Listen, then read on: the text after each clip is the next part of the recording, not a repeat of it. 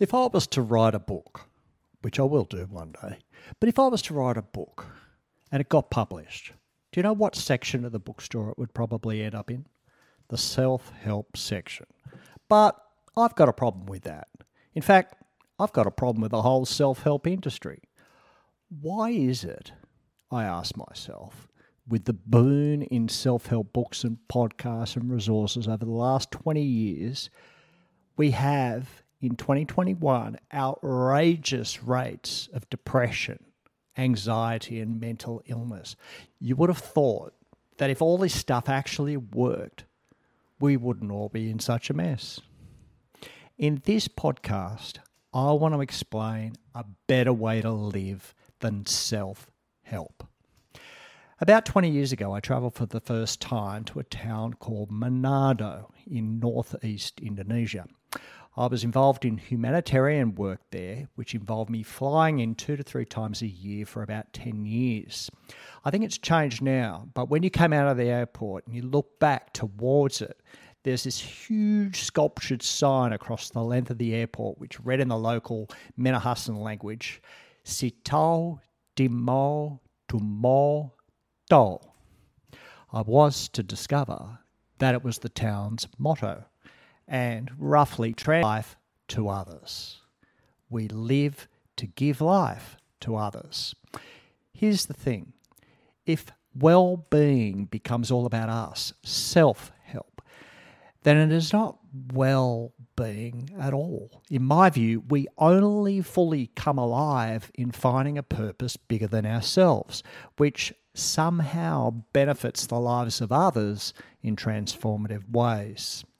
The most truly animated people I know are those who have been captured by a cause bigger than themselves that lifts them above their own cares and concerns. And this cause, bigger than themselves, sustains them in all seasons of life.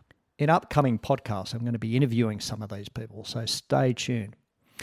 It's not that I don't think we have anything to learn from self help. I've read a lot of the self help books and I recommend a number of them to others. I just think so much of the time what is taught is completely deficient in one area the area of giving out beyond ourselves. In fact, I feel that the principle of being a life giver is so important that if I was coaching someone who was feeling completely stuck and feeling unable to escape their predicament, I would start right here. I would start by seeking to engender into their thinking a vision of themselves as a life giver, a transformer, maybe even a superhero. I mean it. That's our true identity. Human beings who have the potential to make a difference in our world. We are living beings, and living beings are created to multiply.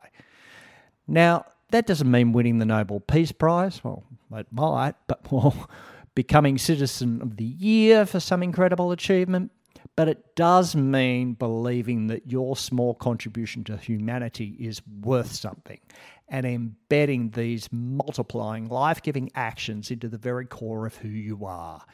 If we ignore this component of so called self help teaching, we will end up living stunted, compromised, and shrunken lives.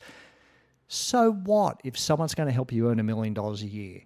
Who cares? What's it for? So what if you can win friends and influence people or have seven habits for highly effective living all nailed down? Really? So what? For what purpose? I want to ask have you got a purpose beyond yourself? In practical terms, do you seek to make a difference in the lives of the poor, the marginalised, the oppressed, those who suffer in various ways, vulnerable children, immigrants, those with disabilities, the aged, the abused? Are you concerned for your environment, for clean water, renewable energy, elimination of plastic and other toxic pollutants? Do issues of healthcare, education, justice, political action, or equality motivate you? I'm not suggesting that you should be throwing yourself into every one of these causes. And I'm not talking about jumping on social media and having a rant about some issue. Anyone can do that. It seems everyone's ranting these days. But if everyone who ranted actually did something positive, imagine the difference. Now, you might think my kids are the most important focus in my life right now. That's my outward focus. Problem is, you are teaching your kids that life revolves around them. So that perspective achieves the exact opposite of what our kids need. Involve your kids in a cause bigger than themselves. Then you'll be teaching them how to truly live. There's a fellow in my local area, his name's Shannon Nevin, and his wife had suffered very badly from depression for her whole life. And when one of Shannon's old schoolmates died from suicide, he wanted to do something about it. He wanted to do something about depression. He decided he wanted, didn't want to do another fundraiser. He wanted to bring people together to walk for an hour or two. Nothing crazy, just people walking together, exercising, and being reminded that they are not alone. This has turned into Walk and Talk for Life. And now they've got a bunch of these walks across the country. And all it is, you turn up, doesn't matter if you've got a mental illness or not, you turn up, they give you a t shirt and a cap, and you walk and you talk. Last year, we had terrible bushfires ravage New South Wales. My neighbour's daughter across the road wanted to do something to help the koalas. So, with the parents' help, she made some banana cake and some chocolate brownies and sold them to people who were passing by. And she made $107 in one morning. Small act? Oh, perhaps. But parents who facilitate these outwardly focused activities are fostering in their children a spirit of multiplication. Then there's the retired businessman trying to figure out what retirement looks like and is helping out in the local soup kitchen. I guess you could call it giving back.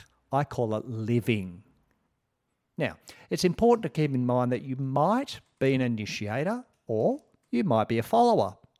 If you are motivated to start an action in order to bring a positive change, then great do what Shannon Nevin did or something like that. But possibly you feel more comfortable in joining in with an existing cause and helping out in some way. Either is obviously valid.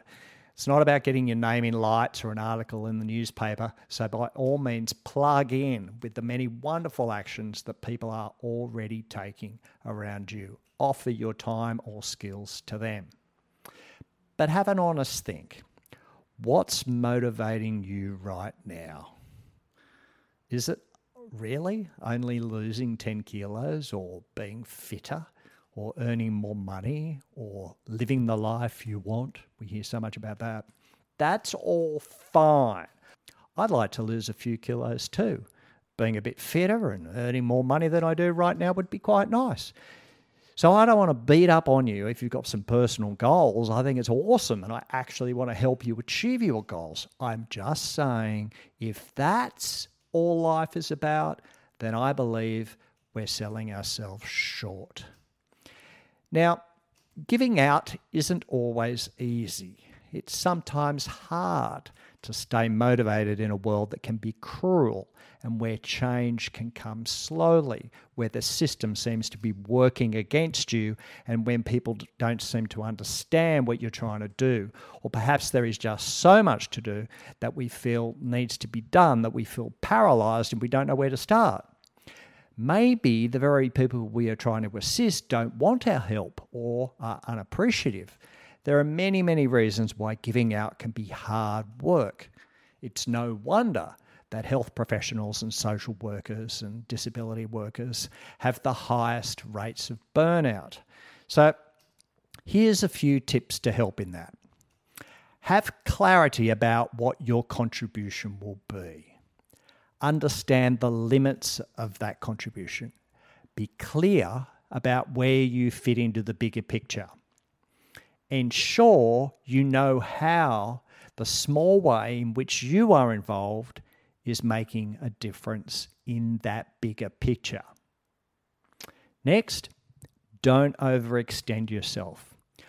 I need to ensure time for my own renewal if I am to give life to others.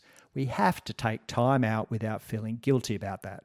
Just because there's a need over here or over there doesn't mean it is your job to meet that particular need. Next, Find the right people to work with. Join in with others so that you can be supported in what it is you're doing. In order to keep giving out, we need to feel encouraged and we need to feel that what we're doing is worthwhile and appreciated, which is why being part of a team is so helpful. Now, here's something that is important to understand becoming a multiplier might not be about you doing more. You say, well, hang on, Ian, you've been talking about being a multiplier. Obviously, that means doing more, and I'm not sure I can do any more. Well, I wasn't amazing at maths in school, but I did learn a little bit about the difference between addition and multiplication. Oftentimes, we feel guilty that we're not doing enough, and so we start to add stuff into our lives and we keep adding and adding and adding. And if you just keep adding stuff, without any real clarity or purpose, it leads to burnout, fatigue, possibly resentment. Multiplication, however, is not about doing more, but gaining clarity and purpose around what you do and your specific role in it. And sometimes, oftentimes, before we can truly multiply, we first need to subtract. We might need to stop some of what we are doing reevaluate our lives according to our gifts and passions, and then go again. And another thing to keep in mind is there's only one of you, just in case you need a reminding about that. Oftentimes, in order to multiply what we value beyond us, we need to get better at encouraging and empowering others. So just remember addition brings burnout, subtraction followed by multiplication brings life. They don't teach you this in school, they should. So go forth and multiply, people. But let me give you some questions to help you think about this further. Now, these questions I'm going to give you, you can download at myanimatedlife.com forward slash podcast. myanimatedlife.com forward slash podcast. And you can use these questions as a checklist or for self reflection. I'm just going to give them quickly to you now, but go to the website, print it out, or save it on your phone and come back to it when you've got a bit more time. But here they are. In what ways would you say you are already giving beyond yourself right now, either in a paid or voluntary capacity? Next, would you describe those activities or activity as life giving, or do you feel you're just doing your duty? Consider if it's not life giving to you, then it might not be life giving to others also. Should you stop doing it? Or is there a way to think in a new way about it, inject life into it? Next, do you have a big idea beyond yourself that you are passionate about? what people or groups known to you are doing good things in this space? Is there a way you can partner with them in some way? Next, do you feel prompted to initiate an activity or a cause? Maybe yes, maybe no. Next, who is in your circle of influence that you could animate to become a multiplier? How might you do that?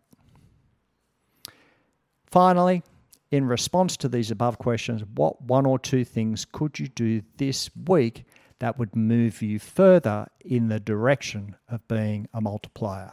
What key person or persons do you need to make contact with to discuss all this further?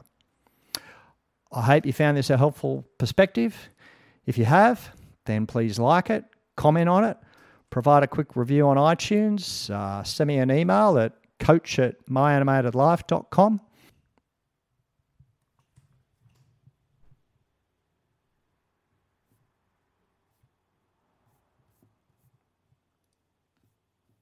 It means to live is to give life to others.